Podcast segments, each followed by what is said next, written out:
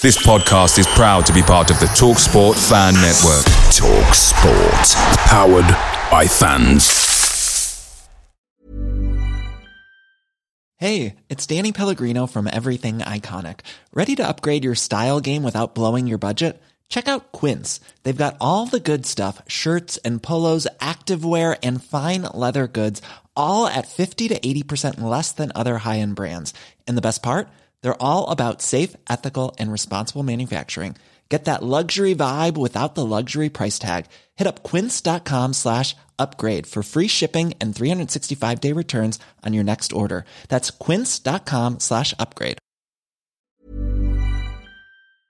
The TalkSport Fan Network is proudly supported by Delivery, bringing you the food you love. McDelivery brings a top tier lineup of food right to your door. No matter the result, you'll always be winning with McDelivery. Order now on the McDonald's app and you'll get rewards points delivered too. So that ordering today means some tasty rewards for tomorrow. Only via app at participating restaurants. 18 plus rewards registration required. Points only on menu items, delivery fee and terms apply. See mcdonalds.com.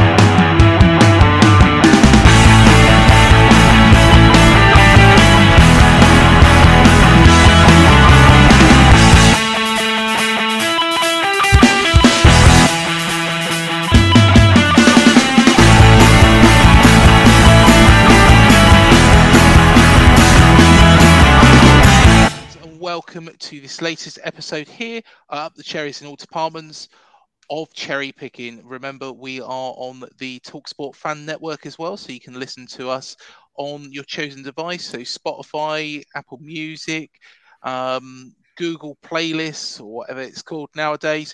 You can find us. So, um, firstly, to the right of me, I have my main man, Matt Harrison. How you doing, Matt?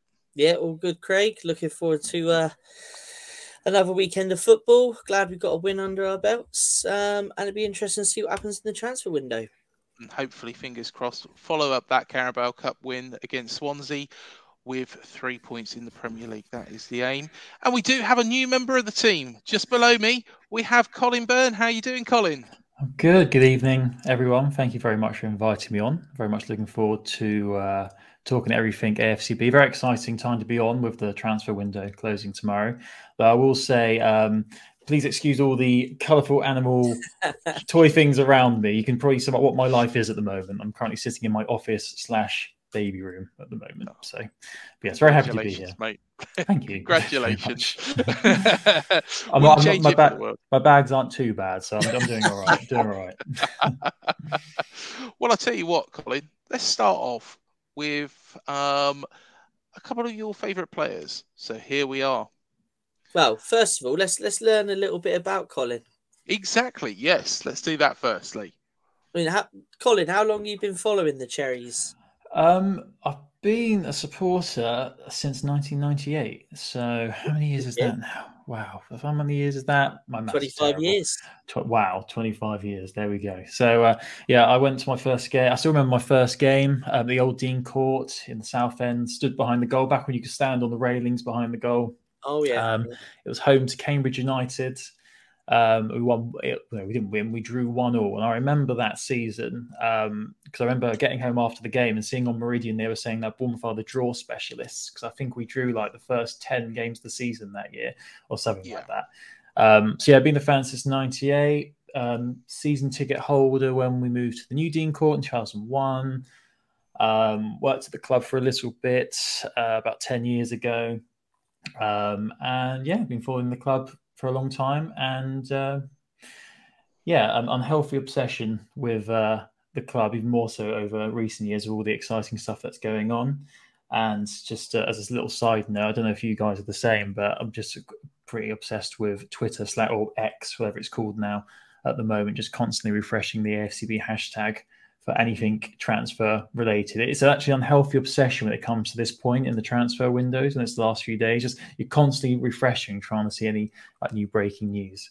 Um, so yeah, that pretty much sums up sums up my my life in Bournemouth. So yeah, being a fan for 25 years, and yeah, that sums it up. I think.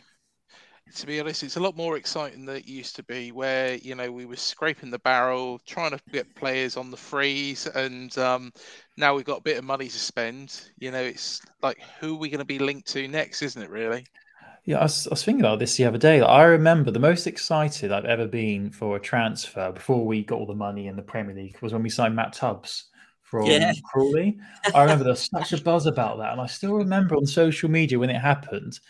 Like all the Crawley fans and all the external noises were saying, "I can't believe he's going to Bournemouth." In a few years' time, Crawley are going to be a much bigger club than Bournemouth. Now look where we are. And I still remember he scored a, I think it was against Notts County back in League Two or League One. He scored an absolute worldie, like one of his first goals for us to make it one all.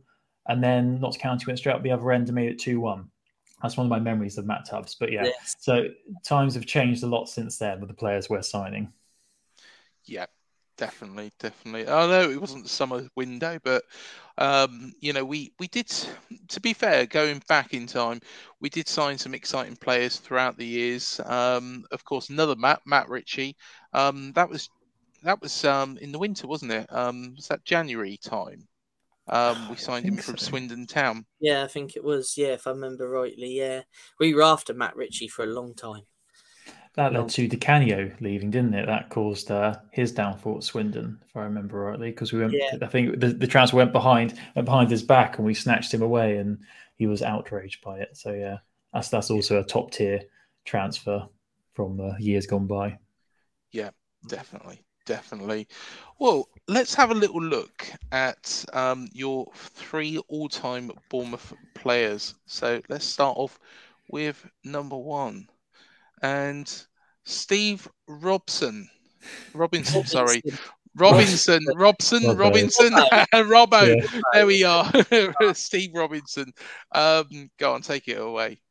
So this is more of a nostalgia thing for me. When I first started supporting the club back in '98, he was the um, our main goal threat, Mhm. and I just remember like being like completely awed by how how good he was and all the goals he scored. So, and I'm looking at those pictures on screen now. I, I honestly, that's one of my all-time favorite kits. That middle green, green and black stripe kit. Yeah, Absolutely love that one. I'd love to see that one back. Um, but yeah, he scored a lot of important goals for us. And I remember the first time I was genuinely devastated by a player leaving us was when he, I think he signed for Preston when he left us. Um, I can't remember how much he, he left for. And, I think I don't think, twenty-five thousand. I think. Yeah, and I remember. I don't think his career really kicked on after that. I think it all went a bit downhill after he left us. But yeah, it's a bit of a nostalgia thing for, for me. I mean, back in the day, it Steve Robinson. There was Mark Stein as well. Obviously, Big Yeah. Fletch. Oh, back in the day, but Steve Robinson stands out because um, because of all the goals he scored. And he had a chant as well, and I was trying to remember what his chant was. I don't know if Yeah. you Oh, remember what what it was. Oh, what was it? Steve, I, I, I'm not even going to try and sing it because I'll probably completely butcher it. But he definitely had a chant which I used to really like when I was quite young back then as well. oh, Um, he did. He did. he did. Oh my god, what was it?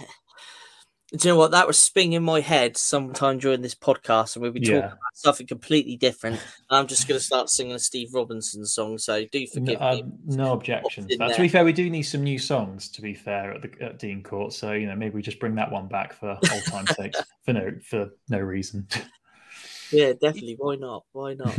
He did do quite well towards the end of his career at Luton. Um, I know. Yeah. Oh was- yes, of course he went to Luton, didn't he? I, I remember. I, I think I remember because I was. I, when you were t- you asked me to name our top three players, I was trying to think back some of my memories of Steve Robinson. But one memory that sticks in my head is when we were at the new ground, so the new Dean Court must have been like 2001, 2002.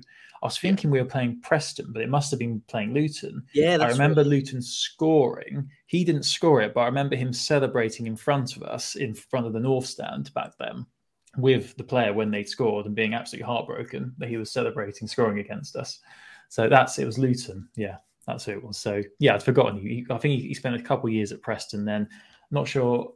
I think he went to Luton, then back to Scotland. I think maybe might have that wrong. Um, I think he went to manage in Scotland, didn't he? For I think he's is he still there? Hmm. I think Um, he's, he's St Mirren manager, isn't he? I think.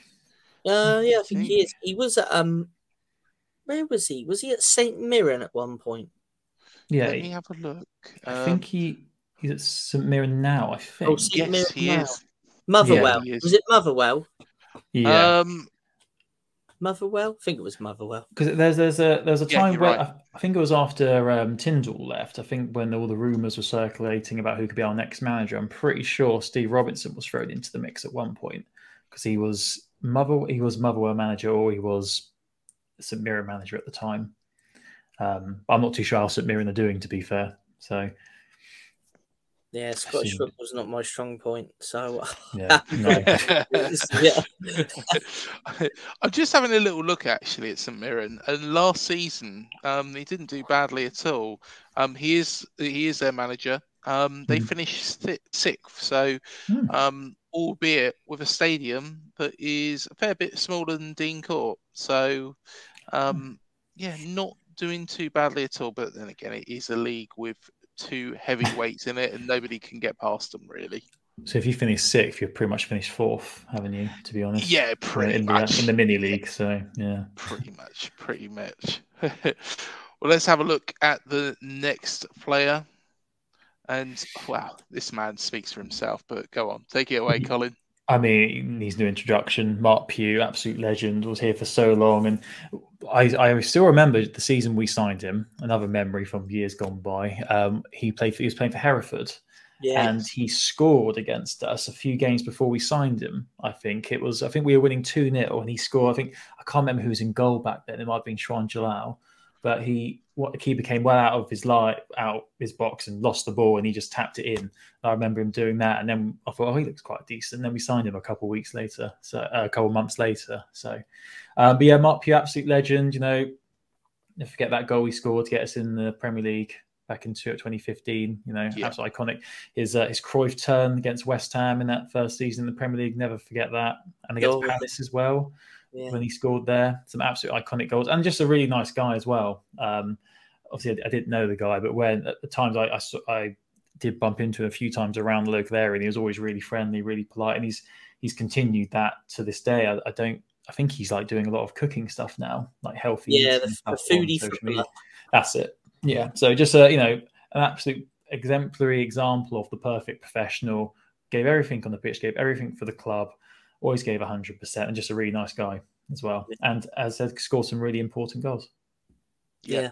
definitely and i don't think any bournemouth fan will forget that goal against uh, bolton wanderers in that No. game No. um, that set us on our way it was just well it was just so well taken as well wasn't it considering you know a lot of the there was so much pressure as well you know on us before that match and you know he made it look easy made it look really easy um, considering he'd been with the club for so long and taken us through the divisions, um, you know, he'll be forever be an absolute legend at this football club.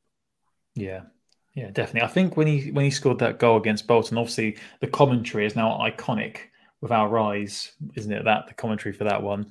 Yeah. Um, but when I think he did one of his trademark Cruyff turns for that goal as well, if I remember rightly, and then put it in Uh, top corner, hit the post and went in. I think, Yeah. which was just you know Yeah.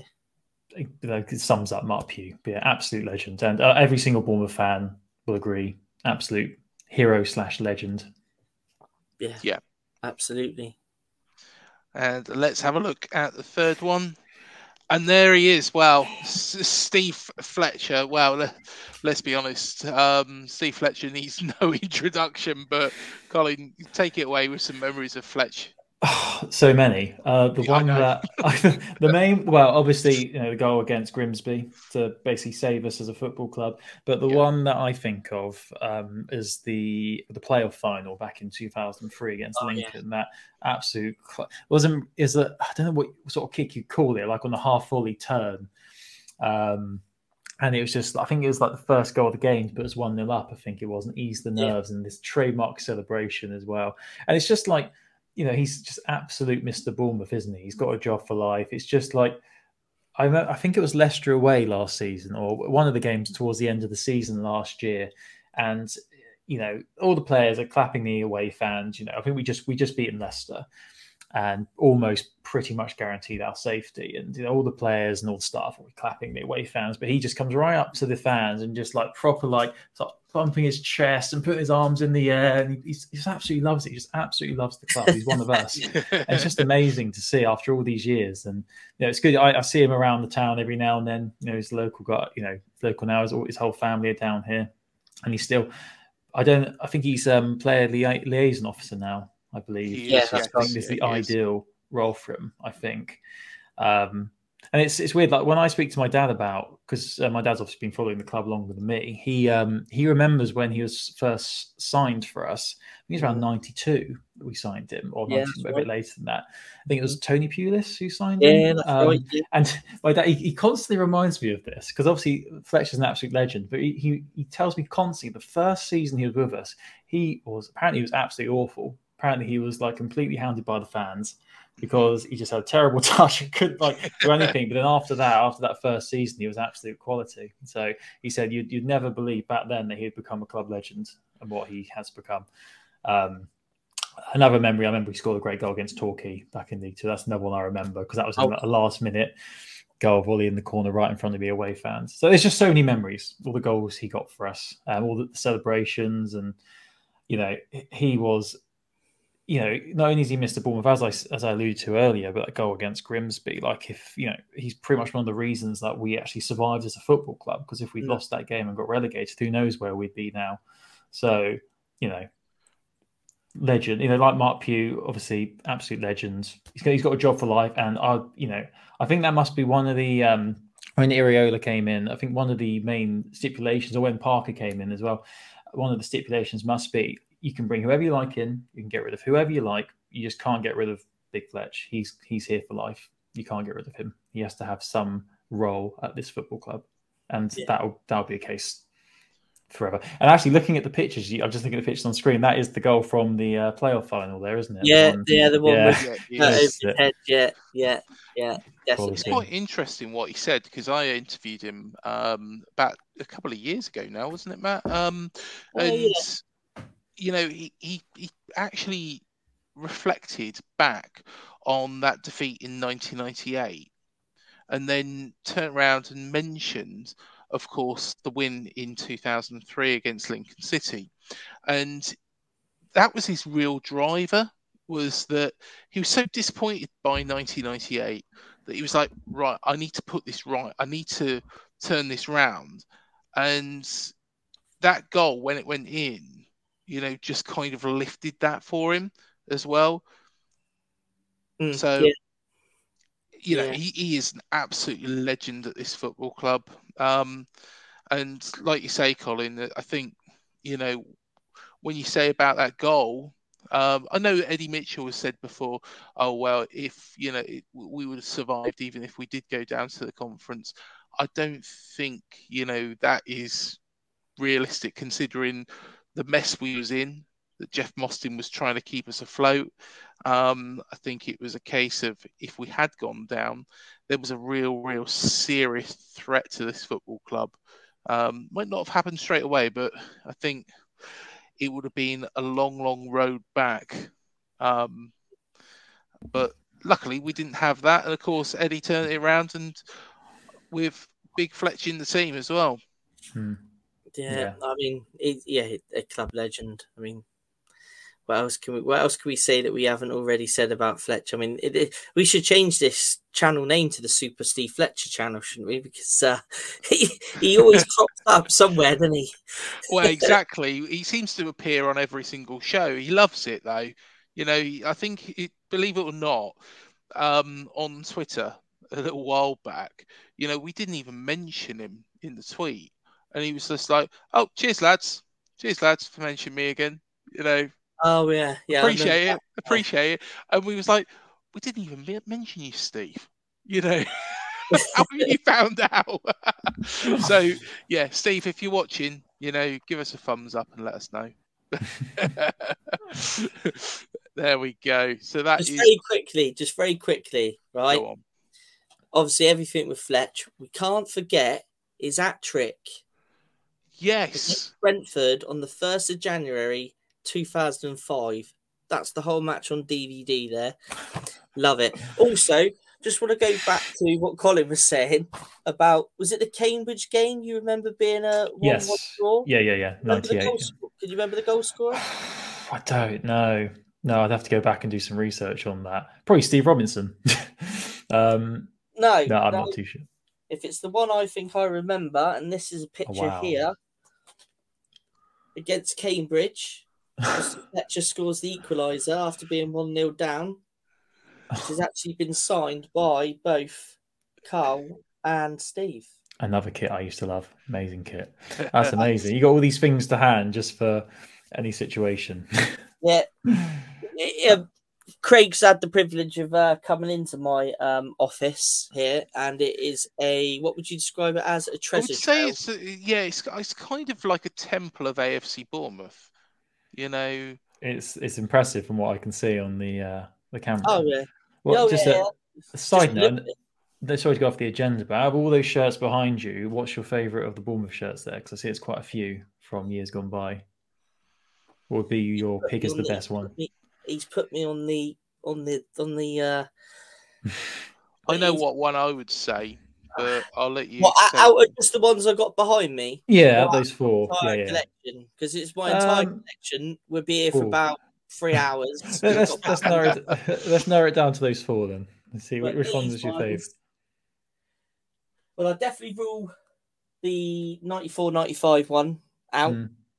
and I would also rule the Cabrini away one. Yeah, I've never found It's a that. toss between this one and that one. But this shirt here, I think I was 15 years old. Jermaine Defoe, wasn't it that one? Jermaine Defoe Yes. That was the first shirt I really fell in love with. That Yeah. one. It is really nice. That's yeah, that season. I'm going to go think- with that one. Yeah, that that is you're spot on there. That is the Jermaine Defoe on loan season, isn't it? Where he got ten in Yeah. a row. Yeah, Yeah. yeah. That um that one just over your shoulder to your left shoulder. That one you're looking at. Yeah, that one. That one is a bit nostalgic for me because that was the kit when I first started supporting the Yeah. club. But yeah, that one with the white stripes, always very nice. Always Yeah. lovely. That one. Yeah, yeah, smash Was that also was that? So I'm getting sidetracked here. Was that was that the season where we were, were at Dorchester before we moved to the new ground? Was that that season? Yeah, the season after because the season after, um, the sponsor changed. It's still Seward, but it was Seward Vauxhall, I think, Ah, and the branding changed from Super League to TFG. Ah, But it was the same style kit. yeah. Yeah, Oh, yeah, that's knowledge. that, that's the only difference to. but um, yeah, God, it's nice doing all this reminiscing. I must admit, you know me, Yeah. Craig, I like reminiscing about the old times. I know, I know. And that one on over your right hand sh- uh, shoulder, that is no, it's left hand shoulder. Yeah, right, I was left, getting right, confused with left. that. Yeah, Um, that This one? is yes, that is of course the auto windscreen shield uh, final kit. That That's one the there. auto windscreen Yes. shield one. Yeah, yeah, yes. yeah, definitely. Excellent stuff. Excellent stuff. We could be there all day with the shirts, and we Yeah. will do a shirt show eventually. We will get It's, round to it's that. in it's in the process. It's in the It is in the process. We will get it done. Episode one has been recorded. yes. Yeah, it's sat there waiting to go, isn't it? Um, Brilliant. well, Bill Foley was interviewed the other day, wasn't he, on what used to be BT Sport, now TNT Sports. Um, and what I'll do is I'll run through what he said, and then we'll have a little bit of a discussion about it. So, Here we are. Foley speaks. Club owner and chairman speaks to TNT before Spurs clash. So, when asked about Bournemouth, Bill began, I love it. I love Bournemouth and I really love being with this team. It's a dream of mine for years and years to be involved in the Premier League. Unfortunately, we have an had, sorry, we had an opportunity about a year ago or so, nine months ago. I'm having a great time. Asked why Bournemouth, Foley said, firstly, it was for sale. I was offered a number of opportunities with other teams at various times, but as always, a minority ownership, maybe 10, 20 or so. This was an exciting opportunity to buy 100% of the team with some of my partners. And so, if a mistake was being made, it was on me. It's not on someone else and oh, I'm sorry, and I can only complain to myself, can't I? When asked about the difference between ice hockey franchise and owning a football club, Foley said, "Really, they are just uh, really they are very similar in many different ways. The way you culminate players and build a team um, in the Premier League is different. We have very strict rules. We have had a hard salary cap 83.5 million. You can't go above it. We also have different ways of acquiring players. It's very strict. There's no hijacking in the NHL. Here, you can keep on talking to players all the way through and the agents. So, in that way, it's very different. Asking any players have been hijacked under his leadership, Foley goes on to say, Well, Nicolas Jackson scored a goal last night, of course. We tried to get him back this year. Um, we had him last year, and I believe we made a mistake. He didn't pass his medical, but actually he played much sooner than we thought he would. So I'm sorry we didn't get him. Asked if pre match entertainment in the NHL is transferable here in football, Foley said, we're not going to change what's already here in the Premier League. The traditions that people are used to seeing, but Las Vegas is the entertainment capital of the world. So if you ever have a chance to go to a game, we're entertaining and we're different. And then Peter Crouch asked Bill Foley how the fans differ between the two sports. Foley continued, Well, they aren't that different. If you don't win, then you've got a problem. But we've been sold out every night in the uh, six years we've been in existence. Our fans are crazy, crazy in terms of supporting the team, always with it. If we're 4 2, down 4 2, they are still with the team, still with the game. I've got to motivate our fans here a bit more. We are going to do that by building a new stadium have more seats for people to come to games. That's the plan. First, we have to finish the training ground facilities. Once that's done, we can move out the training facility here. We can start working on our new stadium. So, probably two to three years off. And then Foley was asked about the sacking of Gary O'Neill. Foley explains, you know, we love Gary O'Neill. He kept us up. He did a great job the technical staff and Neill Blake myself talked about this a number of different times. We thought if we were going to change the makeup of the team, the way we play football, we may need a new person, a new person to lead us, and Donny become available. And it was really not something that was pre-planned last November or last January. I honestly thought Gary O'Neill would be our coach today, and Donny became available in the middle of May, and I felt like I wanted to be a bit more aggressive on the pitch. I didn't want to miss the opportunity, to, but I do wish Gary O'Neill all the best. He's a good guy, and I like him, and I know he'll do well at Wolves. And then Peter Crouch asked about the qualities that Iraola brings to his side. Foley tells him, well, Andoni is a very aggressive player. Um, we are going to be pressing all the time and that's one of the things we have been doing during the transfer window is trying to develop acquire players that can play in Andoni's style. And I believe we've done that. Some of them are hurt right now. So in ice hockey we are an aggressive hockey team. We obviously won the Stanley Cup and we did it by having a good defense but also having offense a lot of offense um, and I think you will um, see a difference today in our team, and it will keep on changing as we evolve this year. But I'm happy. I'm happy that Andoni is our man. And as as I said, if there's a mistake being made, it's on me. So, what is our thoughts on Bill's interview? Um, who wants to go first with this? Um, uh, I Colin, can, you- go, I can go first. Yeah. yeah, Yeah, you go for it. Colin. Um, well, well, firstly, that I just just love Bill, Uncle Bill, just great, isn't he? Yeah, well, it's just I know this has been said so many times since he came in. It's just so refreshing to have this open dialogue with him. He's so open and honest about his ways of thinking. Like he hasn't shied away. Like people have asked him the question about you know sacking Gary O'Neill, and he's not shied away from it. He's addressed it head on. Um, he's answered the question. I mean that the fact he brought up about Nicolas Jackson is really interesting because you know he had no need to really mention a name at all, but he, he went to the specifics there. So it's good that there's an open dialogue, and it's the same with Jim Frevola as well Yeah. on um, on Twitter and social media. Like these these guys are very open with the fans and they're very transparent about their ways of thinking.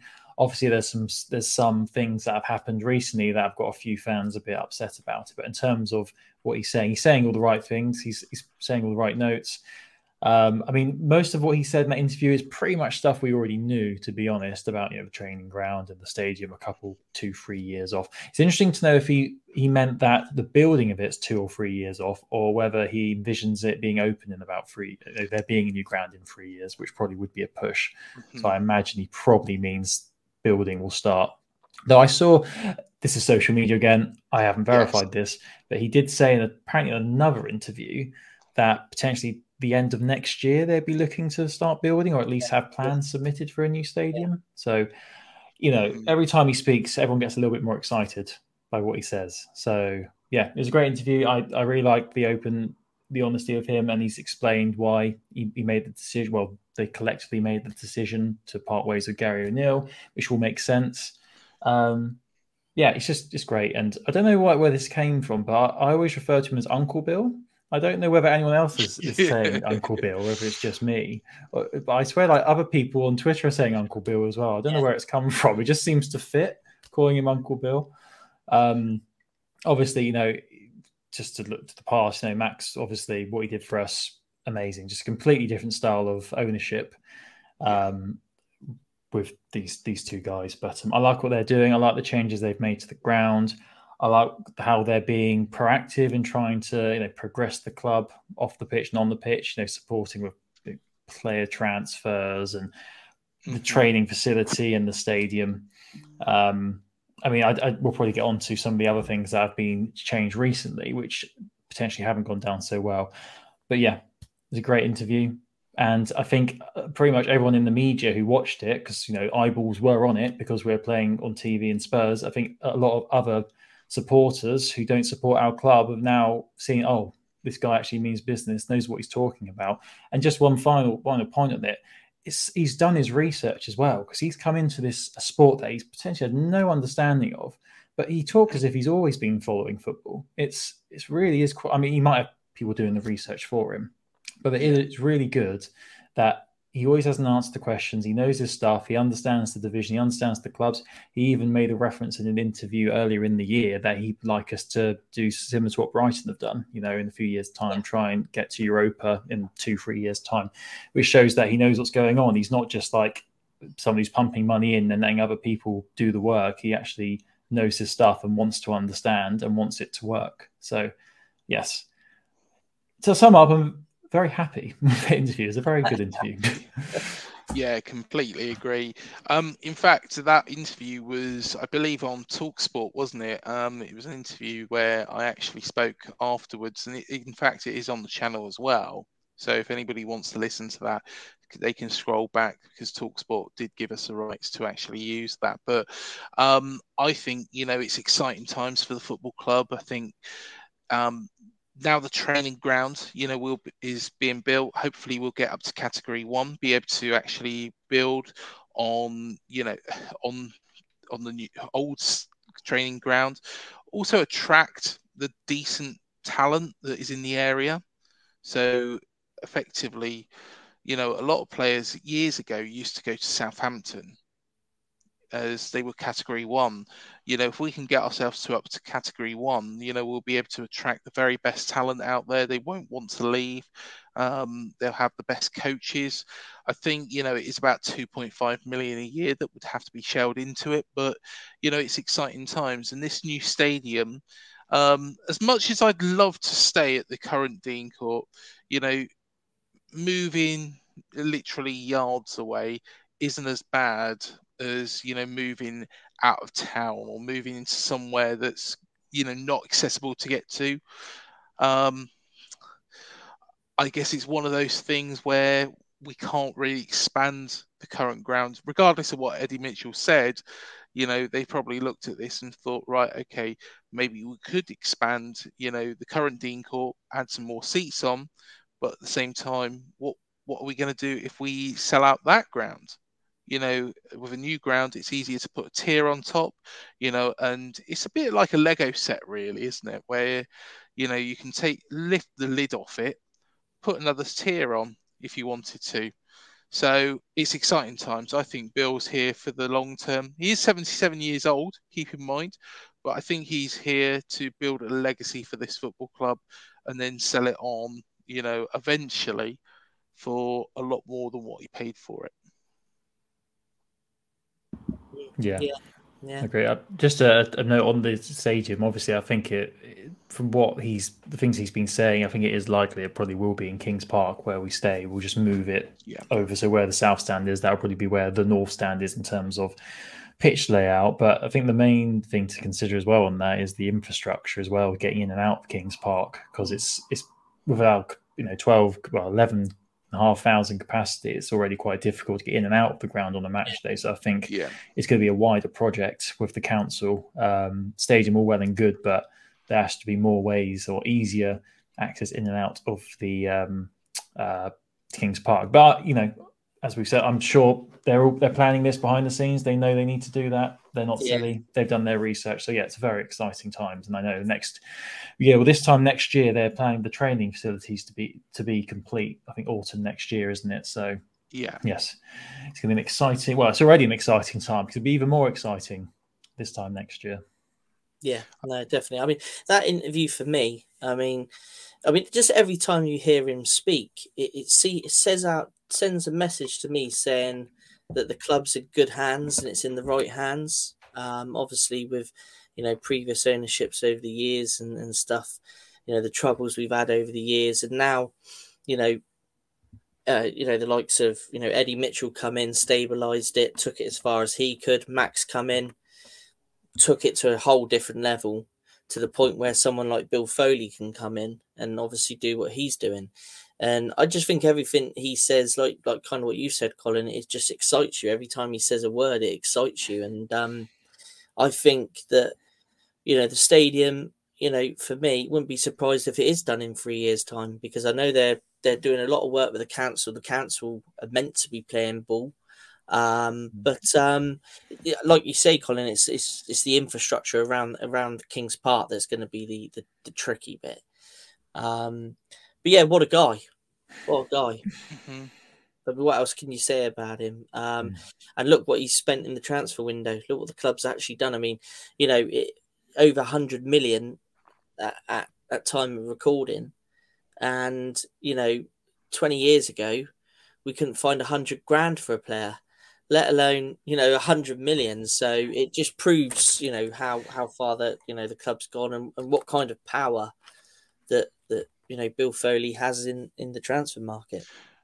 But the good thing is as well, Matt, is he's not spent that 100 million on, you know, one player or two players and, you know, thrown money about willy nilly. He's actually gone and invested in the future as well. So the likes of Alex Scott, um, Tyler Adams, um, Max Aarons, Kerkez. You're looking at all these players even Kluivert, you could say all these players will be great for the future. They'll probably have a lot of sell-on potential. Don't get me wrong, you know, we, we can we, we can't turn around and say, okay, if Kluivert does really, really well, and say for example Manchester City want to sign him or Man United want to sign him, and then throw 80 million in our direction or something like that, you can't expect Bill Foley to turn around and say, no, no, we're keeping him. We don't want your eight million. I think what will happen is that we will effectively go through a bit of a stage where we are a little bit of feeder club for you know but we are then replacing that player with somebody else who a is not breaking the bank but b has got a lot of potential and that's what brighton have done is they've bought in uh caicedo um alexis mcallister all these players you know the list goes on bought in these players um, for literally next to nothing and then sold them on for a lot, lot more. And that's their business model. And I think that's the business model that Bill Foley is going to aim for. Um, probably with a bit of a mix of the Brentford business model as well, which is a little bit different. Um, but it's exciting times. And I think, you know, everything he says makes perfect sense. Yeah, yeah, absolutely. Totally agree. Hmm. But while while we're on the subject of uh, money and transfers and comings and goings, should we take a look at what potentially could be going on or what's going on and in this wonderful world of the transfer window? Yeah, why not? Why not? Let's have a little look because there is a lot of rumours bounding around on Twitter or X as we call it. What do you call it, Colin? Did you still I call it Twitter X? I don't even know. I still call, call it. I still call it Twitter. X just sounds silly to me. It's Twitter tweeting. Yeah, exactly, exactly. Let's have a look at some of the players that are being mentioned. So it is fast approaching.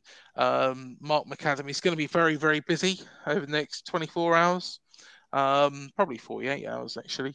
So let's have a look at the players that are being rumoured. So Jamal Lowe, um, of course, current player. Um, he is being linked with a whole host of clubs.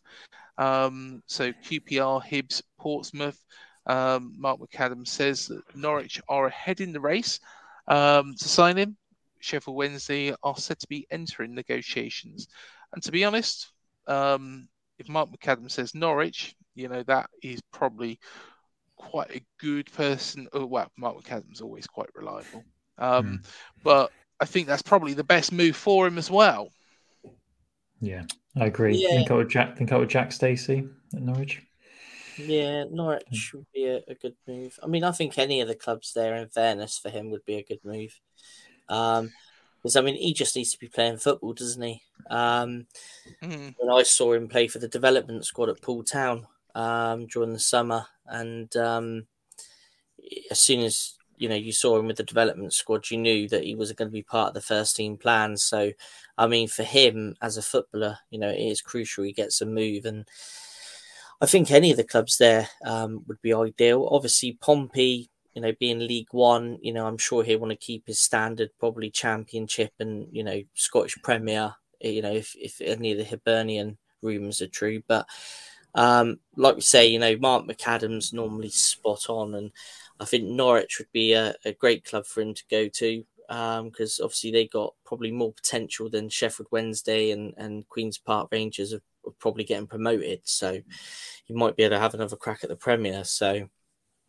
Um, of course, um, he has got affiliation though with Portsmouth. That's the only thing that makes me yeah. wonder why he might go back there because you know he did play for a long, long period of time with them. Um, was that when they was in League Two? Yeah, I think he was part of their, One, wasn't he? Yeah, I think he was part of their promotion when inside. Um, yeah, I, I don't know. I just think he, you know, he's he's. I know he was on loan at QPR last season, but I I think probably from his, you know, sort of way of thinking, he's he's probably looking at the championship. Um, I can't see him dropping any lower. Yeah, I agree. I think the championship is. I think there's quite a lot of. Obviously, there's the clubs listed here, but I'm sure there's a lot more clubs interested in keeping. I heard West Brom as well. I'd, yeah. I'd, yes. Brom. I mean, that'd be another good club for him to go to. Mm. Um, is, there, is there any other ones you know of, Colin? I think they're the main ones. I mean, looking at those clubs, I mean, I saw a rumor earlier today on X or Twitter about um, him, about Hibernian, um, as, as you've listed there. And I, I, you know, sorry to anyone who's a Scottish football fan, but I think that'd be too much of a drop to go to Hibernian because we played them in pre-season Yeah. and they, um, oh, I think it was in the Europa Conference qualifier. They they lost to someone or something like that, and they look really poor. five 0 to Villa? Oh, sorry. Yes, it's course it is. It's Villa. Yeah, I think they're playing right now, aren't they? In the It was- second leg. Lee Johnson was manager, wasn't he? Hasn't he? He's been sacked. Yes, now. he's been They're sacked, yeah. as well, aren't they? I, I watched that pre. I didn't go. I watched it on the stream that pre-season game, and they look really poor. Hibernian, really Yeah. poor side. So I think the championship is where he'd want to go. And as as you correctly said, out of all those clubs, I think the, the best project there is Norwich. They look like they're on their way up. They've had a good start to the season. They made some good signings. QPR, um, from what you're seeing, they're a bit a little bit of a mess at the moment under um, Ainsworth there at the moment. Uh, Sheffield Wednesday, I've I don't think they've won a game so far this season. Um, they haven't. so yeah, I think Norwich would be that'd be a good place for him to go. And, he- and I think he's one of those players who, right, what's the saying? Like he joins us at the wrong time. I think any other time he would have been, you know, much more present in our in on the team sheet. But um, yeah, I would say out of those, I can't see him dropping to League One. I understand about the affiliation with Portsmouth. But I think Norwich would be the best place, and I think looking at the rumours and the rumblings online, and from what we're hearing from the the reporters in the know, I think it's almost like guaranteed he will be going somewhere before the uh, deadline closes tomorrow. The other two teams that are, um, are listed on there at the moment, and it is fairly new news, um, is of course West Brom, which was mentioned, and also Stoke City has been mentioned as well. From a feeder club for Stoke City, taking all our players. yeah, exactly. They've already got Ben Pearson. They've got Mark Right. Travers on loan. We might as well just stay here then, so we can play for Stoke when we have them in the cup, in the Carabao Cup at the end of the month. But I mean, yeah, Stoke. I mean, Stoke's. I mean, all those are quite exciting. I mean, West Brom, you know, yo-yo Yeah. club traditionally. Stoke have, have had a good start to the season. They've made some good signings as well. So Stoke or Norwich, out of those two, I think would be the best place for him. I think you know if if I was Jamal Lowe, just looking at this, um, I would probably stick with what we've already said, um, which is Norwich. I think Norwich look very very good. I believe are they in second place, aren't they, in the championship at the moment? I know it's uh, early days, but Towards the top, yeah, I think they probably, Yeah. probably are. Yeah, they've had a good I start to the season. be. I think they're going to be very good, and they're really going to push for Premier League football.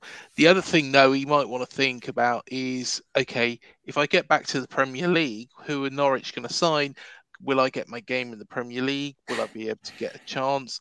It's like that never-ending revolving door, isn't it? I think Macondes has experienced that a bit, hasn't he? Yeah, but I think you got to take the risk. I mean, Yeah. you only get one playing career, and and if it doesn't work out, you can always drop down again. So for me, I mean Norwich, I think, Yeah, because then you know if they do sign somebody and the same situation happens to him again, where he becomes you know like last season a bit part player, then shipped out on loan, then so be it. But I think you know you've got to. I think for, from his perspective, you've got to try and grab that chance of success again if it lands on your on your doorstep. So, um, yeah, I, I reckon, like like Colin says, Norwich or Stoke City sounds like a good project.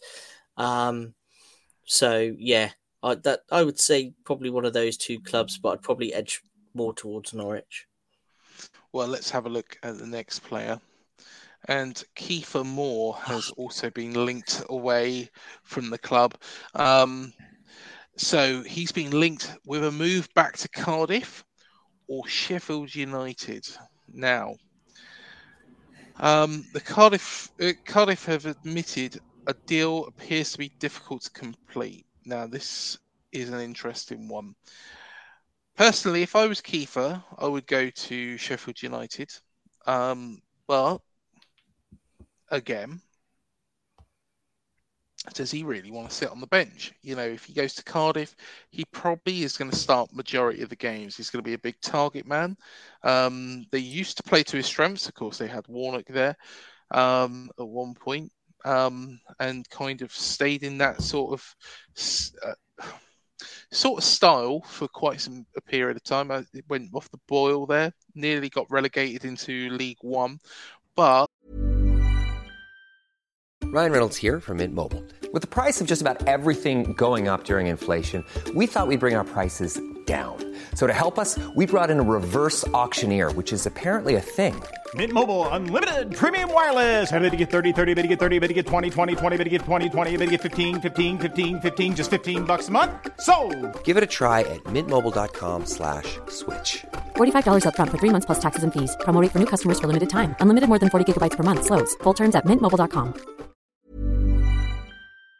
Picture the scene. All of your mates around, you've got your McNugget share boxes ready to go. Partner this with your team playing champagne football. Perfect. Order McDelivery now on the McDonald's app. There's nothing quite like a McDelivery. At participating restaurants, 18 plus serving times, delivery fee, and terms apply. See McDonald's.com. What do you guys think? Should Kiefer go to Sheffield United or Cardiff City? I think he's probably played his last game for us, though.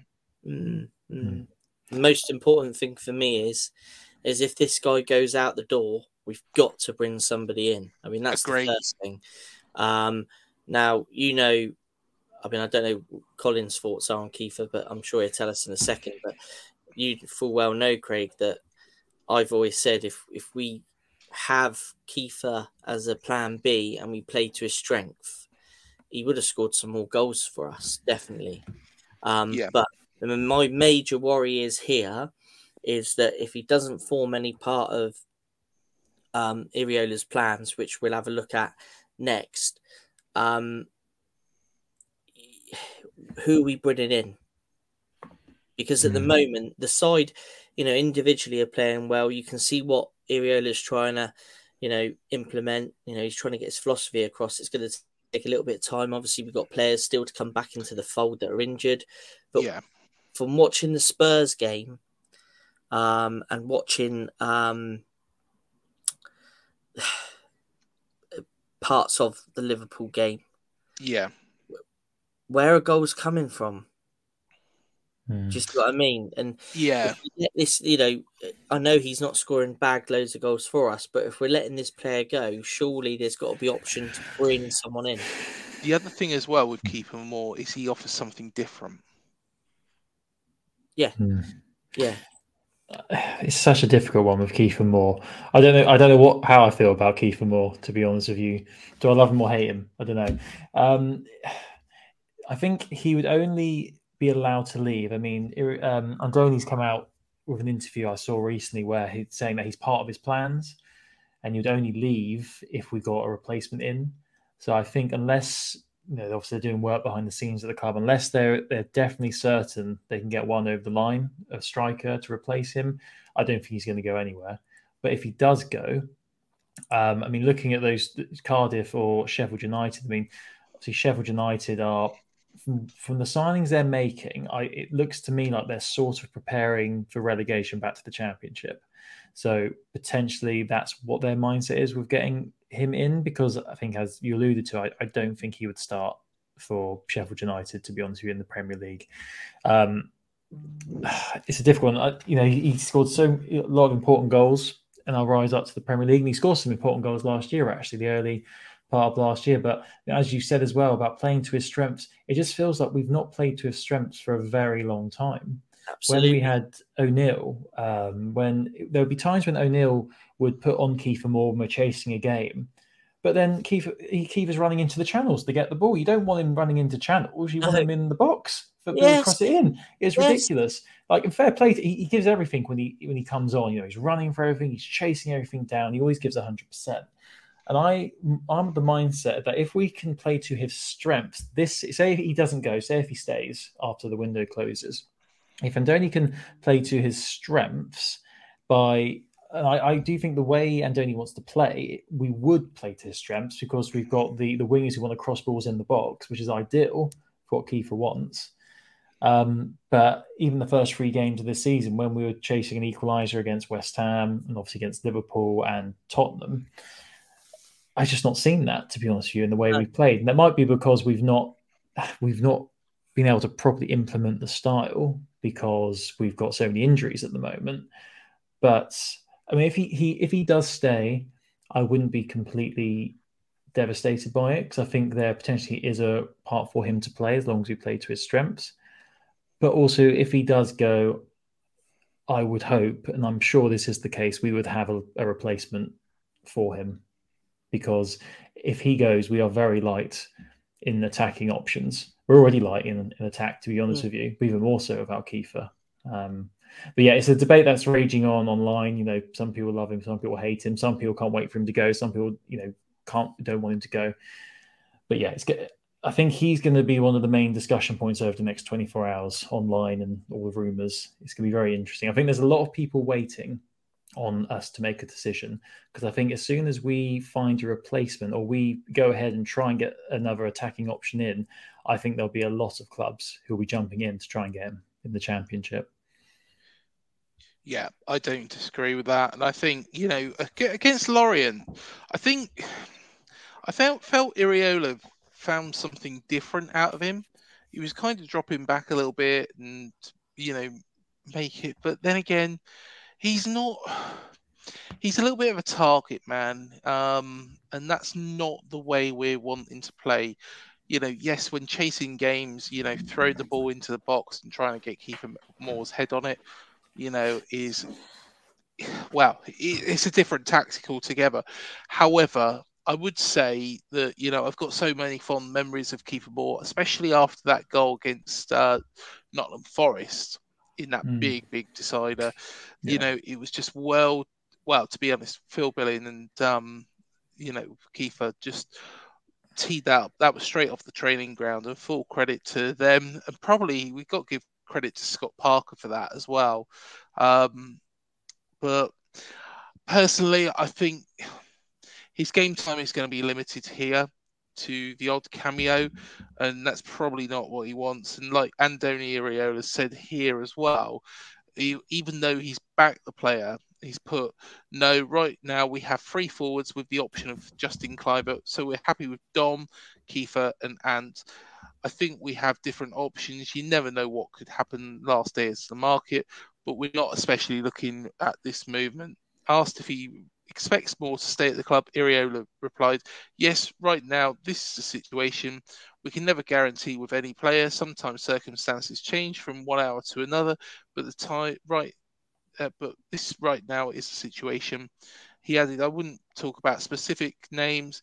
It is about what the market gives you right now in the last days. If the club sees that there's a chance to sign a player who can help us, but now is not what the, it's not that we need um, specifically one position. It is more we can improve the team or we cannot. We need to uh, take these decisions.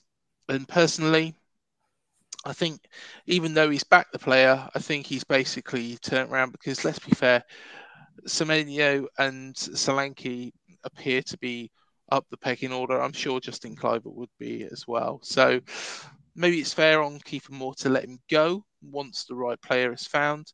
Um, but I think we need attack, more attacking options anyway, and we need somebody who's a little bit prolific, who can do a little bit more work, um, not just somebody who's a bit of a target man. Mm.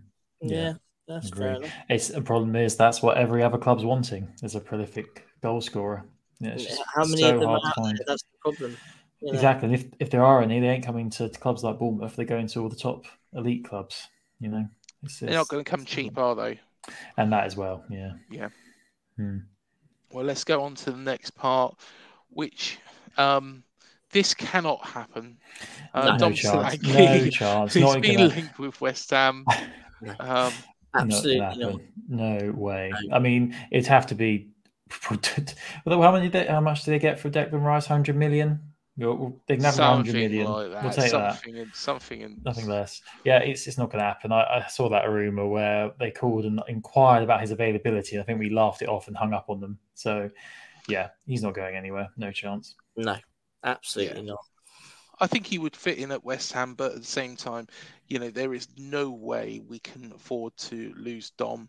it Um, would have to be crazy money. It'd have to be Saudi Arabia style money for Yeah. him to even consider letting him go, especially to a team like West Ham. I know West Ham have had a good start to the season, but are potentially going to be, you know, a rival with us towards the middle, lower part of the table. And you know what what you got to think about as well is you know Dom although he isn't uh, again a prolific goal scorer, he does so much more work. And you know, if you take that sort of player out, I think Semenyo is probably quite similar. But you know, those two, if you can play them together, get them working together, you know, that could be the key to unlock this season. Um, Hmm. Which I think is what Iraola is trying to do at this moment in time. It might just take a little bit of time to actually get get working. But um, yeah, West Ham, fifty-five million. No thanks. um, no, we, we we don't want West Ham's money. So let's move swiftly on. Mm. um, now this is interesting.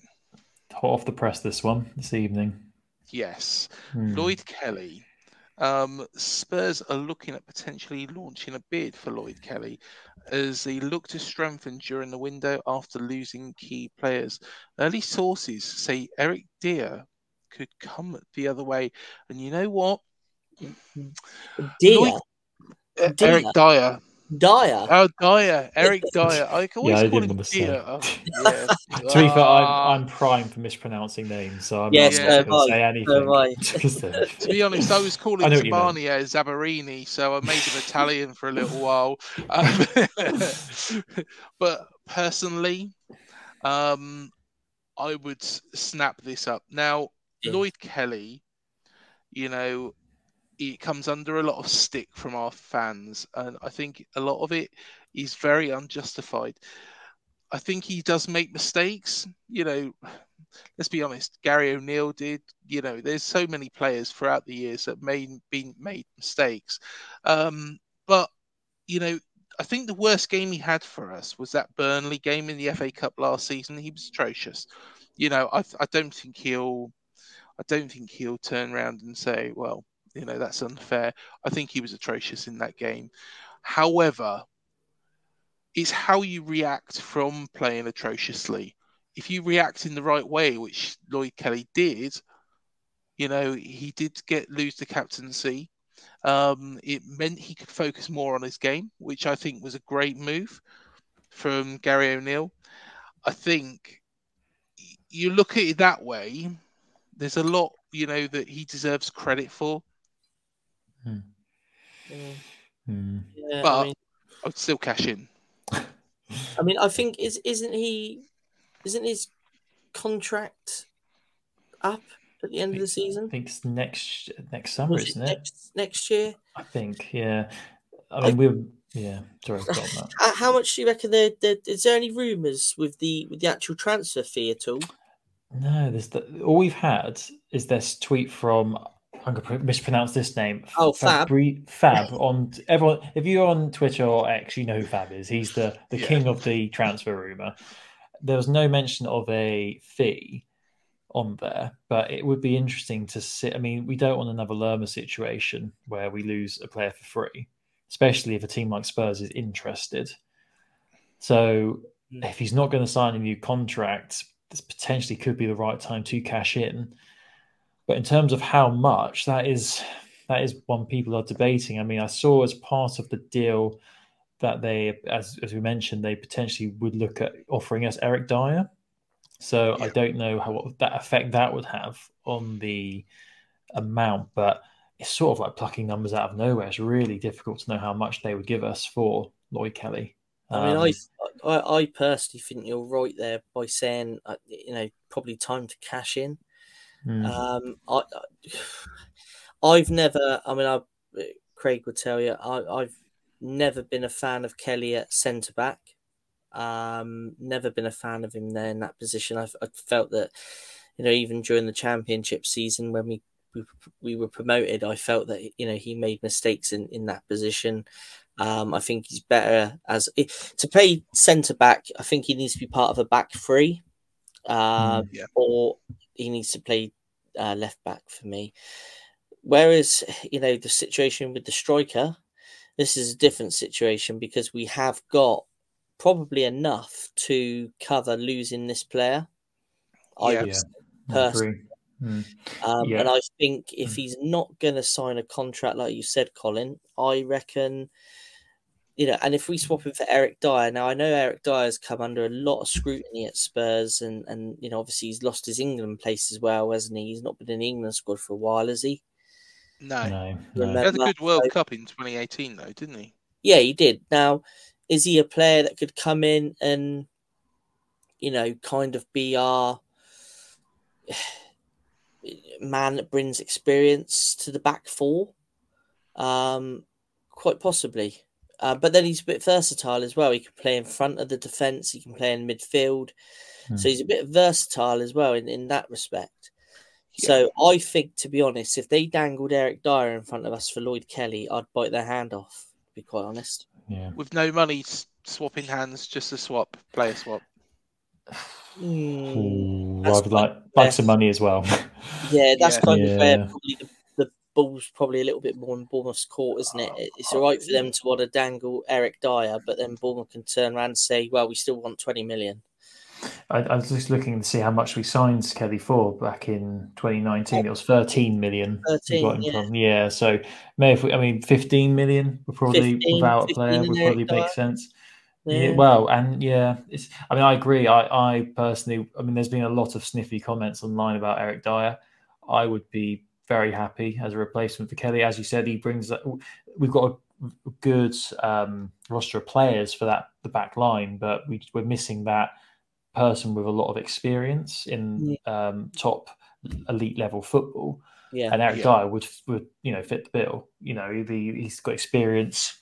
Um, obviously, Spurs top team. He's played under some really big managers. He's played for England, um, and as you say, he can play in the uh, defensive uh, midfield role as well. So I would be all for it. And I still think back to the game last year at Dean Court when you know we uh, threw away the two 0 lead against Spurs, or we lost three two, and Eric Dier was one of the subs that um, Conte made in that game, and he changed the game for Spurs. He did. Yeah. He, Yeah, he brought he a, a calm to their back line, and he, he basically dictated that their play from that point on. So people seem to forget about that.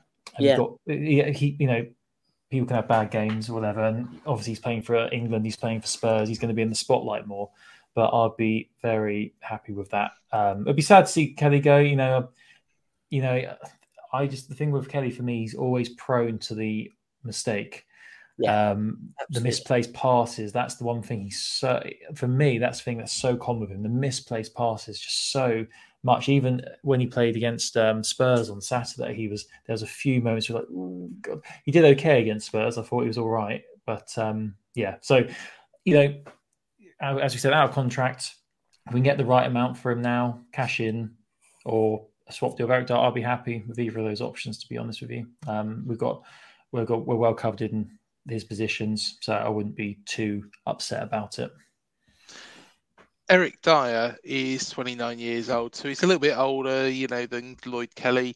Um, but Easily you still said, got four years out of him at top level, isn't you? yeah, he, he he probably doesn't fit the mold of what AFC Bournemouth are trying to do, but at the same time, that experience is sometimes really invaluable. Um, and I think You know, look at See- the kind of effect Gary Cahill had when he come in. exactly, Yeah. exactly. Yeah, Um, exactly. you know, and, and Cahill for me, you know, I mean, I know he had the injury and and stuff like that, but I mean, he was fantastic that season. Um, you know, and I know he paired up with with Lloyd Kelly for most of that season, and and you know, in some respects, I kind of was hoping that you know Gary Cahill would rub off on on Kelly a bit, and, and you know Kelly would learn from the experience, but you know, I still seeing uh, them two playing together. I still wish Cookie was alongside Cahill. Yeah. to be honest. Um, Agree. obviously that didn't happen, and, and this is the situation we're in now. And you know, if if Dier was to come in, he could possibly play that Gary Cahill role where you know he is that. Um, you know that linchpin, that that experience that could sit in the back. I mean, even if he comes off the bench a lot, you know, you could be two 0 up at home against you know a, a top six side, and you chuck Dier on just to shore up the midfield or shore up the defense a little bit. Yeah. So you could definitely definitely play a role. I know what you're kind of saying. You know, does he fit the Bournemouth mold? But you know, there is times when you know players like that will fit in pretty nicely. And you know, remember there was always that famous uh, line from Alan Hansen years ago: "You can't win anything with kids." And I know that was aimed at Manchester United, wasn't it? Um, but you look at their side even then, and you know they had experience in there. They had the likes of Gary Pallister, Brian Yeah. McClair, uh, Denis Irwin. Yeah. Um, whereas, you know, I nearly said Steve Irwin there, but he was the uh, crocodile hunter. Um, but, but um, yeah, to be honest, I think that might be something we are lacking a little bit. We've got Adam Smith, but really, apart from that, have we got much experience? We've got Neto. Yeah, Neto Um, is that is the only real experience we've got in that back line, isn't it? Exactly. And I think yeah. Adam Smith's game time is going to be quite limited as well. So Eric Dier would make sense because I think you always need that older head in that side on the pitch, not rather in goal.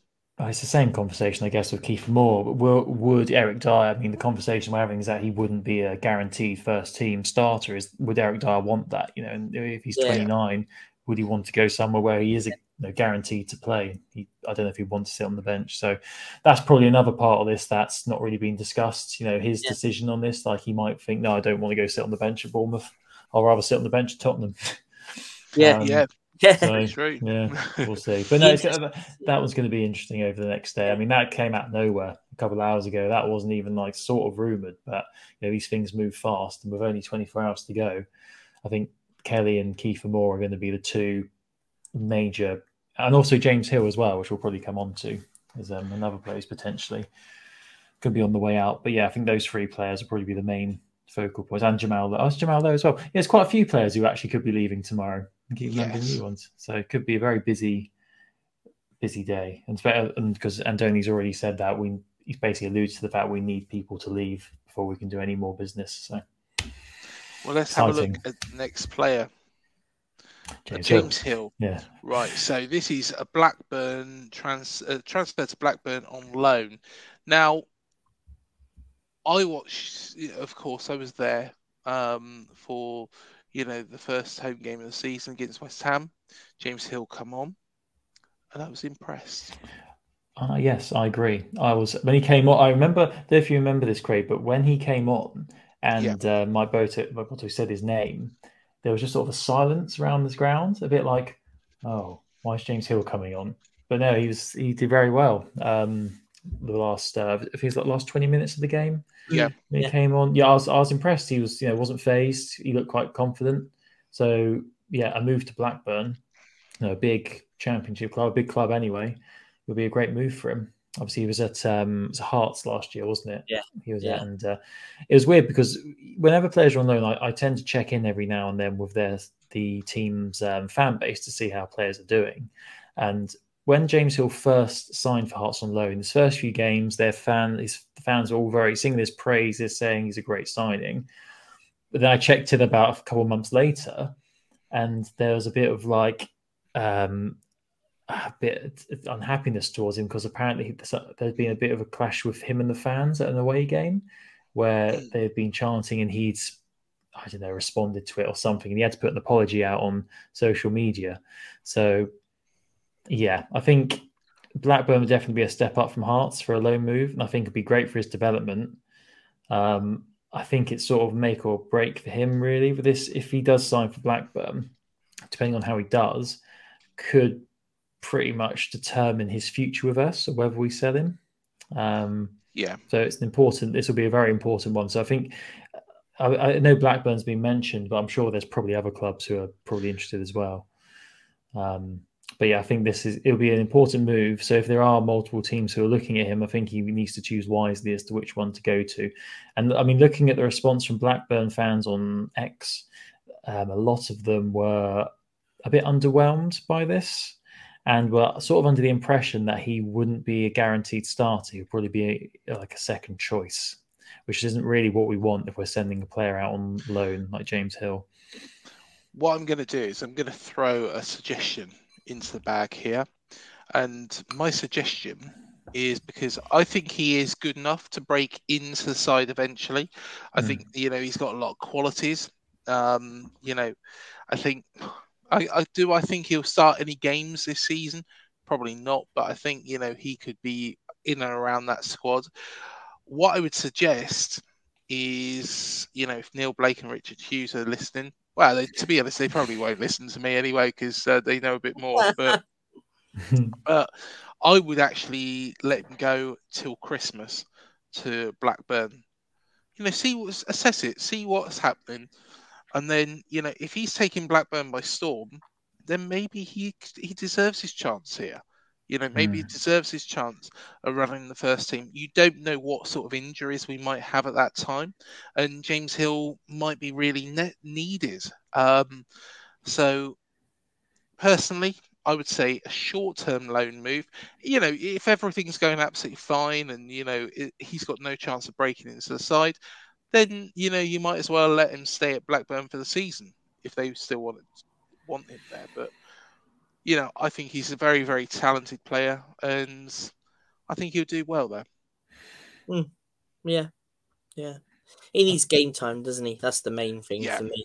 Mm, Um, yeah. and like you know, watching him during the um pre-season, I think it was the Hibernian game. Was it the Hibernian game where he first played right back? Yeah, And was it that game or was it the other game? yeah, One of it was Hibernian. anyway, It was, was? Hibernian, sure, yeah. whichever one it was, and, and he's playing right back, and I thought, well, that's interesting out of position. And he put a very, very good account of himself. And when he come on against West Ham, he didn't look out of place in that position. So, um, like you say, he's definitely got um, a a future at this football club. But I think in terms of development, he does he does need game time. So, Blackburn, good club. Um, and maybe, yeah, like you say, Craig, maybe do a, a clause in it that we can recall him in January if we wish. But you know, if there's no room for him in the squad here, then then he stays at Blackburn for the season. Hopefully, gets game time. But you know, it depends. Then then like Colin said, you know, he- he's lined up to maybe be second choice, and that's not something we really want. You know, if he's going out, he needs to play games. But um, but yeah, that's cool. That's uh, that'd be a cool move if it worked out well for him. Let's have a look at the last one. And AFC Bournemouth are struggling to sign Patson Daka from Leicester City due to the high transfer fee demanded by the Foxes. Despite enjoying a good summer, Bournemouth still need an addition in the forward department. Leicester's tough stance on Daka is justified considering his contract situation and age, but they should um, consider lowering the but the yeah yeah lowering their price tag and inserting a sell-on clause instead if the player wants to leave. Do you know what? Don't want him. I think we've all said that, haven't we? Yeah, he runs fast, and that's about it. Yeah, I mean, I've seen a lot on Leicester socials, and um, my wife's got family in Leicester, and, and you know, people I've spoken to have all said, "Please take him off our hands." So, um, I'm, gonna say- I'm going to say a big, big no-no to this one. Um, and if Agreed. he does come in, I hope he proves me wrong, but I don't think he's going to, from what I've heard. I think what, what what I've heard, well, I say I've heard, what I've seen rumored is that where we would want a loan, whereas they want to sell him um, with an option to buy. Um, but I think they what they're wanting is about 25 million, which is ridiculous money. It's He crazy money. So scored I, that many goals either, so I mean, no one's going to pay that money for him, surely. I think I think they know that. I think they're probably holding out for tomorrow, and then they'll lower the price. But it'd have to be under 10, I would say, to even sort of think about it. Yeah, yeah. Yeah, Um, I don't rate him at all. No. I don't rate him at all. Well, let's hope that rumor is Bullshit.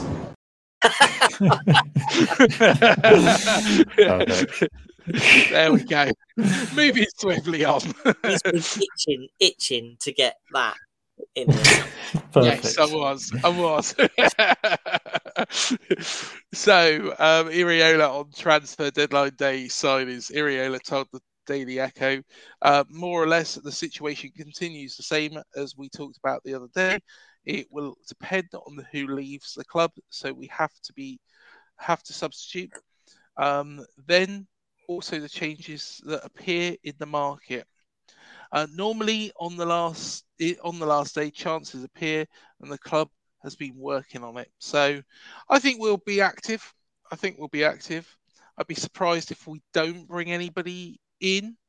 Um, I think something will happen. I don't think it's going to be a massive amount. I don't think we're going to sign four on transfer deadline day. It's not going to be ridiculous, but I think one. I think one in the right place. Um, you know, maybe two might be possible, but I don't think it's going to be extravagant. I think Mark McAdam, if he's going to be down at Dean Court um, tomorrow, I think you know he might find it a little bit quiet um, at certain times. So we shall see. But hopefully, if Patson Daka turns up, um, he turns right back round again. so We, um, should we just um before um we move on, um going back to the Spurs game and that tackle that seemed to be a good tackle, which now I've watched several times. I think it's an absolutely terrible tackle. Can we just see that again and, and decide between us whether I'm completely mad and it's a good tackle or whether it's a good tackle, uh, a bad tackle? Right, let's let's roll the tape, and this is Colin's video.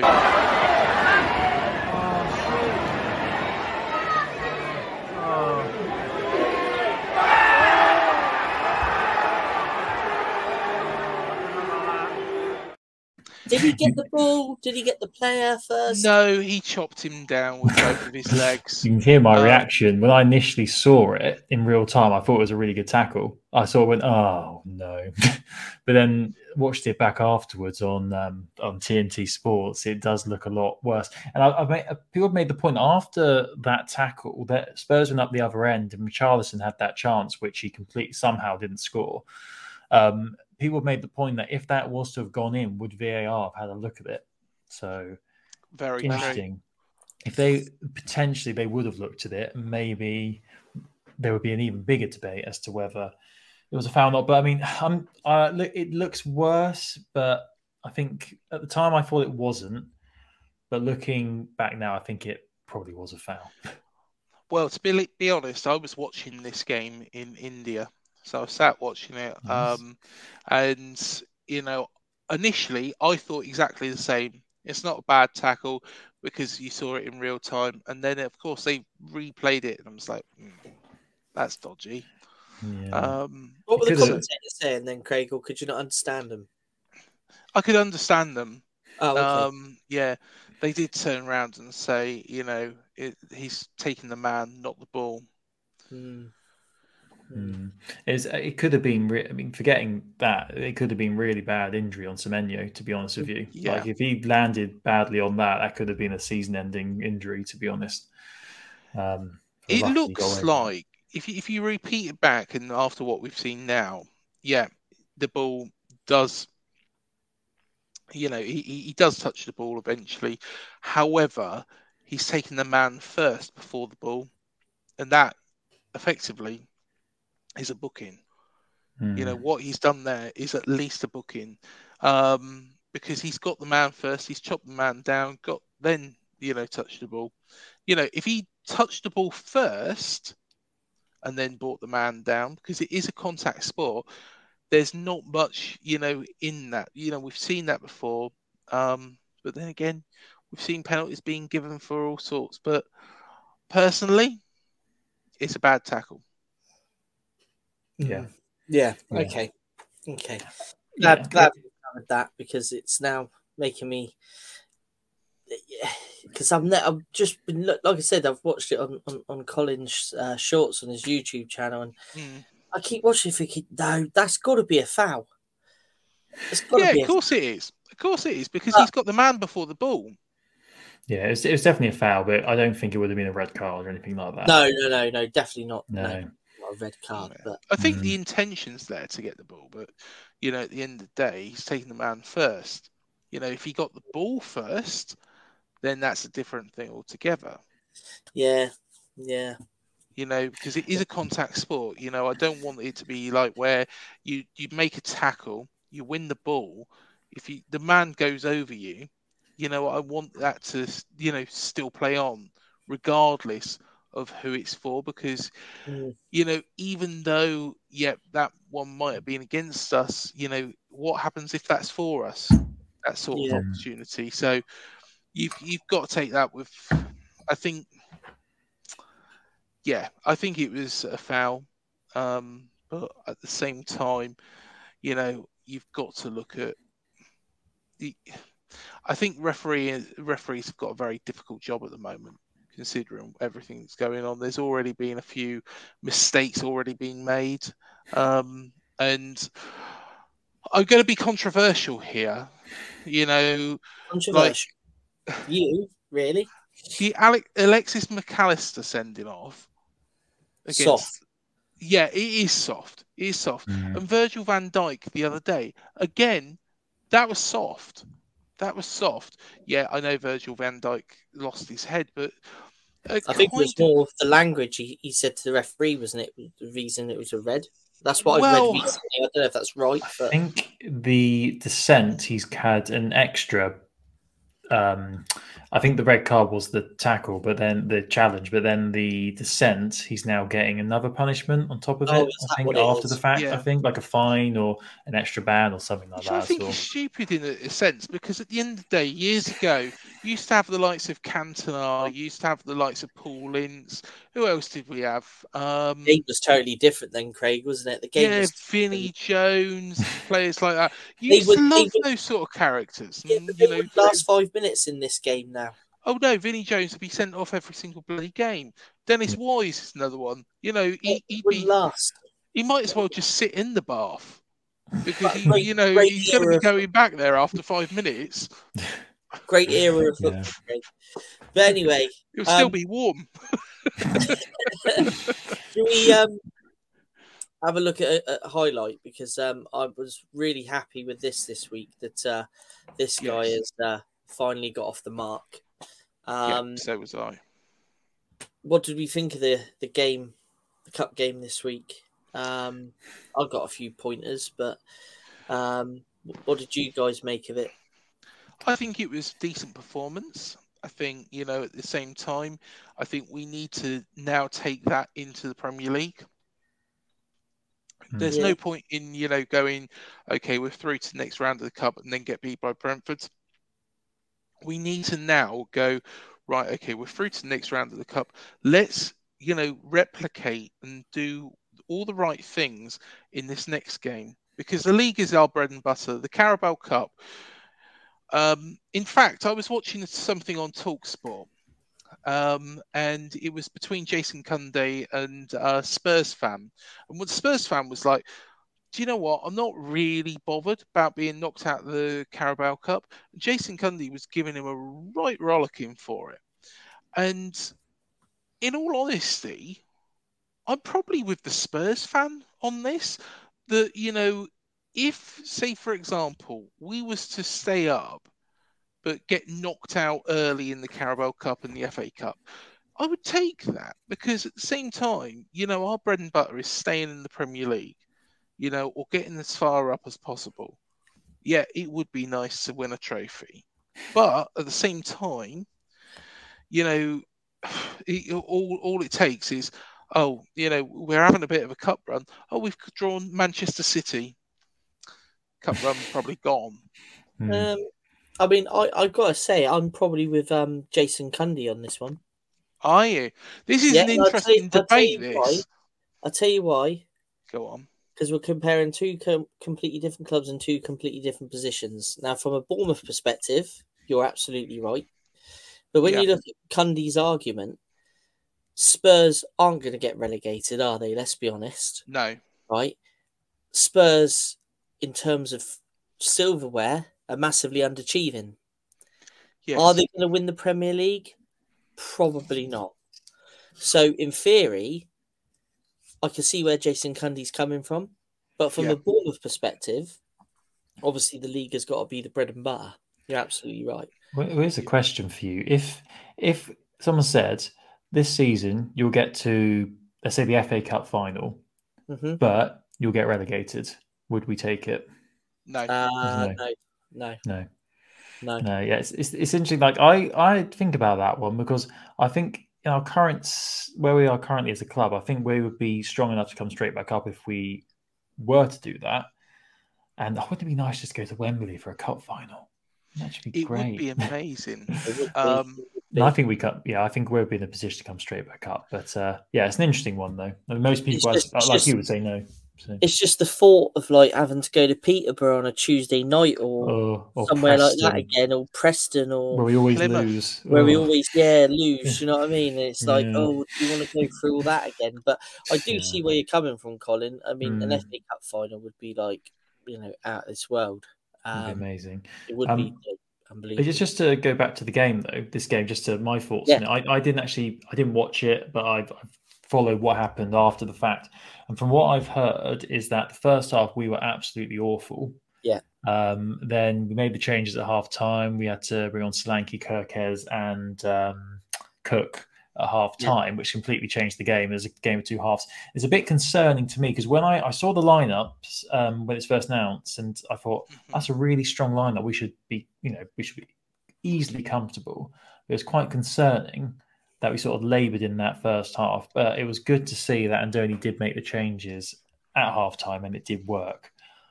But also potentially shone a bigger light on how our injury crisis is affecting us. Um, I mean, I, I didn't. I, I said I didn't watch the first half, but from from every, all the comments I've said, from the comments on social media, apparently it, we were absolutely awful and could have been two or three down by half time. Um, and it's you know we shouldn't have to be bringing off like bringing on in the second round of the Carabao Cup, bringing on players like like Dom or Kerkez to to beat a championship, like a not even a decent championship club. You know they're towards the bottom of the league, so that was a little bit concerning. But a win's a win at the end of the day, and it's good to see that the changes were made to get that win. Um, yeah, yeah. so, yeah, I don't know if if you, if you guys you know saw or you know or you know heard or listened on the radio to that first half and how it played out. Um, any thoughts on how he played in that first half? I, I think we were Oh. disappointing from what I understand, but Hmm. um, you know, I think Sure. Iraola's made the right decisions and turned it around. Yeah, yeah, I agree. It's good that he's done that. Um, I mean, I had no qualm, I had no issues with the ti- the team lineup in that first. You know, when I No. saw the line, I thought it was a good team, good strong team. Shows he's taking it seriously. Yeah.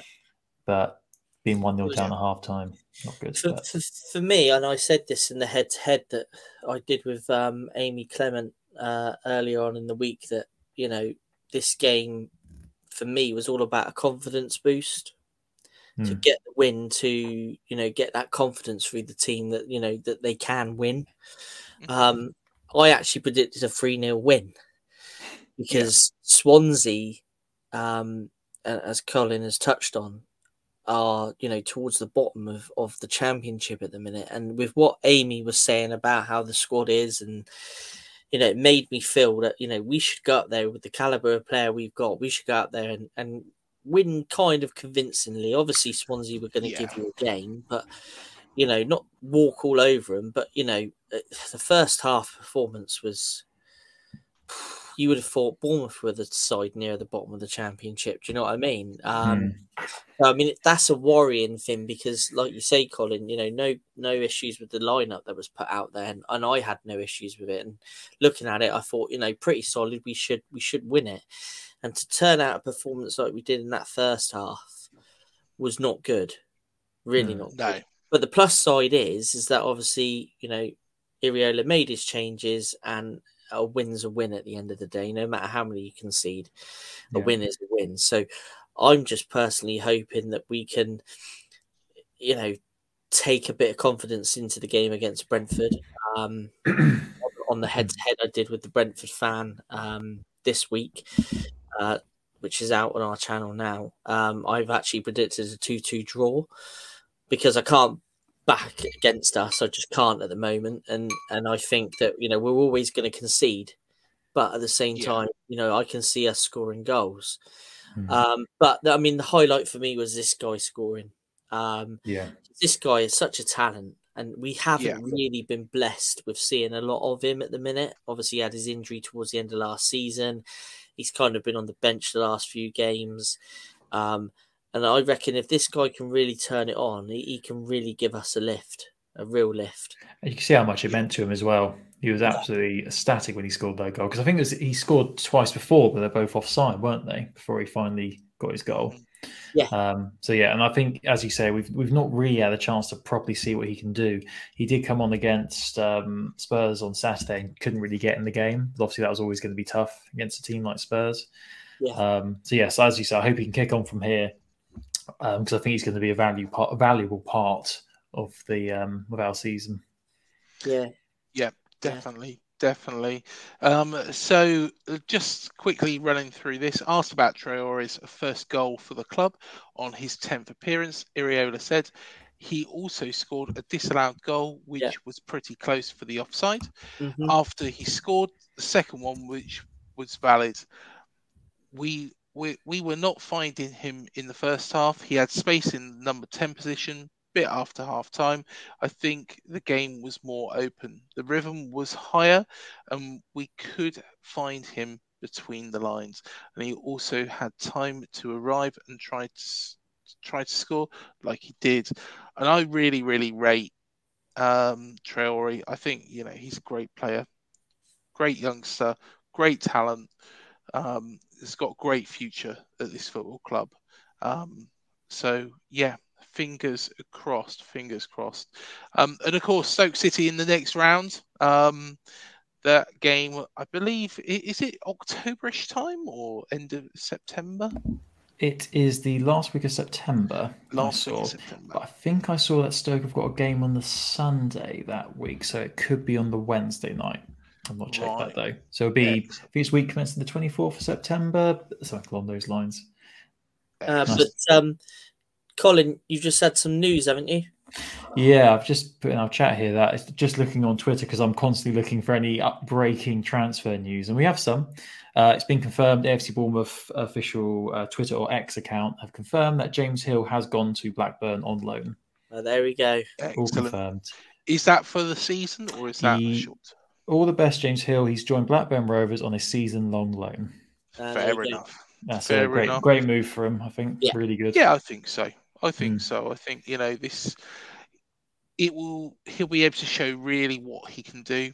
I think he'll be an asset up there, um, regardless of what the Blackburn fans think at this moment in time. They might be underwhelmed. You know, he Mm. isn't the big name that maybe they're hoping for, but at the same time, I'm sure he'll go up there and do his very, very best and show him what he's all about. Well, I think we better wrap it up there. Um, of course, we do have Brentford this weekend, um, so do keep tuned. We will do be having our panel show after that game as well. So that is the first of those. Um, it is replacing the free for alls, so the panel show will turn up um, probably Eight- around about 8 p.m. 8 p.m. on Sunday evening. Yes, and it will be a live show as well, Yeah. so you can get involved. But Matt, thank you again, and thank you again, Colin. Um, absolute pleasure to have you on the channel, and I'm sure we'll be doing some more cherry picking very soon. Thank you very much for having me. Enjoyed it. Not a problem at all, mate. Not a problem at all, and you're welcome anytime you want. But until next show, up the cherries, and we'll see you then. Thank you for joining us.